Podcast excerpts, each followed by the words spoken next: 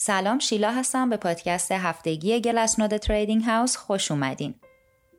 هفته چهاردهم از سال 2023 شاهد یه دوره تثبیت قیمتی بودیم که بعد از ثبت قله کوتاه مدت 29100 دلار رخ داد.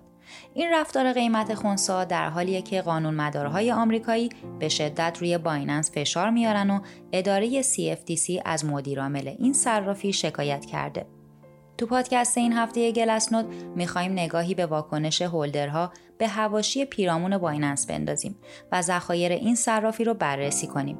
بعد هم به سراغ متغیرهای موجودی و تحرکات کوین ها میریم تا واکنش کل سرمایه گذارها رو به شرایط فعلی بازار بررسی کنیم. استیبل کوین ها تو سالهای اخیر به یکی از مهمترین اجزای دنیای کریپتو تبدیل شدن. با بررسی مجموع چهار استیبل کوین برتر بازار یعنی تتر، یو کوین، بی و دای می‌بینیم که تو دوازده ماه گذشته مارکت کپ این چهارتا توی روند کاهشی مداوم بوده و از قله 161 ممیز 56 صدم میلیارد دلاری با یک کاهش 22 درصدی حالا به 125 ممیز 8 میلیارد دلار رسیده. سهم تتر از مقداری که گفتم از بعد از فروپاشی FTX دوباره رشد کرده و به 79.5 میلیارد دلار که 63 ممیز 7 دهم درصد مقدار کل رسیده. از طرف دیگه بعد از فروپاشی بانک سیلیکون ولی سهم USD Coin به خاطر قطع پیوند جزئی اون از دلار به مقدار 10 میلیارد دلار یا 23 درصد کمتر شده. stablecoin بایننس هم بعد از ماجرای پکسوس و توقف ضرب اون ضربه بزرگی دیده و market cap ش بعد از 52 درصد کاهش به 7 ممیز 7 میلیارد دلار رسیده. همونطور که گفتم اداره CFTC به خاطر نقض قوانین مالی از سیزی شکایت کرده و حالا می‌تونیم با بررسی جریان ورود و خروج سرمایه واکنش بازار به این اتفاق رو ببینیم. با بررسی جریان خالص روزانه می‌بینیم که مقدار خروج سرمایه از این صرافی به 295 میلیون دلار در روز رسیده که بیشترین مقدار ثبت شده تو تاریخ این پلتفرمه. حالا اگه ارزش دلاری دارایی های موجود تو آدرس های رسمی بایننس رو بررسی کنیم می‌بینیم که از حد اکثر مقدار ثبت شده کاهشی 29 ممیز 6 دهم میلیارد دلاری یا 45 ممیز 1 دهم درصدی کرده.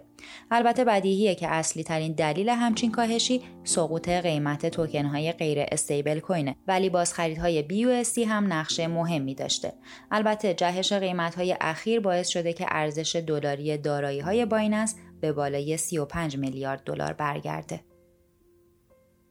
برای اینکه بفهمیم بایننس دقیقا چه نقشی تو دنیای کریپتو داره می‌تونیم دارایی های کریپتویی این پلتفرم رو نسبت به market cap هر coin بررسی کنیم با این کار فهمیدیم که تقریبا دو ممیز 8 دهم تا سه ممیز 8 دهم درصد از کل coin های در گردش چهار دارایی برتر بازار یعنی بیت کوین، اتریوم تته و یو کوین تو صرافی بایننس قرار گرفته. از طرف دیگه تا قبل از فروپاشی FTX بیشتر از 95 درصد از market cap BUSD هم تو این صرافی بود که تو چند ماه اخیر این درصد به 85 تا 90 درصد رسیده. نکته جالب توجه اینه که موجودی بیت کوین این صرافی از ابتدای سال تا امروز 67930 واحد بیشتر شده ولی موجودی اتریوم تقریبا هیچ تغییری نکرده. با توجه به نکاتی که تا الان گفتم میشه با اطمینان گفت که با وجود خروج گسترده استیبل کوین سرمایه گذارهای کریپتو نگرانی چندانی نسبت به وضعیت قانونی بایننس ندارن و این پلتفرم هنوز بزرگترین صرافی کریپتویی جهانه. همونطور که تو هفته های قبلی هم گفتم داده های فعلی آنچین نشون میدن که بازار تو مرحله انتقال و تغییر روند قرار گرفته. نمودار قیمت تو این دوره های انتقال همیشه بین قیمت محقق شده در پایین و نسبت قیمت محقق شده به liveliness در بالا قرار می‌گیره. الان هم قیمت محقق شده تو 19800 دلار و نسبت قیمت محقق شده به liveliness تو حوالی 33200 دلار قرار گرفتن. حالا که سه ماهه اول سال 2023 تموم شده و رشد قیمت بیت کوین تو این سه ماه 68 درصد بوده باید ببینیم که واکنش سرمایه گذارها به این جهش چی بوده. برای این کار می‌تونیم از امواج کپ محقق شده هدل استفاده کنیم و کوین های شبکه رو به دو گروه زیر سه ماهه و بالای سه ماهه تقسیم کنیم. گروه کوین های زیر سه ماهه که بهشون پول داغ هم میگیم الان تو کمترین حد خودشون قرار دارن و 10 تا 15 درصد ثروت دلاری به این گروه ها تعلق داره. البته جهش اخیر قیمت باعث ثبت سود بعضی از سرمایه گذارها شده و این باعث شده که سهم پول داغ تو هفته های اخیر 4 ممیز 9 دهم درصد بیشتر بشه. در ادامه می‌تونیم با استفاده از شاخصی به اسم نسبت آرهودل ثروت در اختیار هولدرهای بلند مدت رو با ثروت در اختیار هولدرهای کوتاه مدت مقایسه کنیم. این شاخص از زمان فروپاشی FTX یک ریزش بزرگ را ثبت کرده که به معنای جابجا شدن کوین ها و از دست دادن هولدرهای بلند مدت به خریداران جدیده. داده های روندهای گذشته هم نشون میده که سقوط ناگهانی نسبت آرهودل با نقطه تغییر روند نزولی به سعودی همزمانه. برای اینکه بفهمیم قیمت بیت کوین به ارزش منصفانه خودش نزدیک شده یا نه می‌تونیم از یه ابزار به اسم نسبت MVRV استفاده کنیم. این شاخص حالا به یک ممیز چهار دهم رسیده که تقریبا نشون دهنده دوران ریکاوریه. میانگین کلی MVRV هم روی یک ممیز 8 دهم قرار گرفته که با قیمت 36100 دلار بیت کوین هم خونی داره.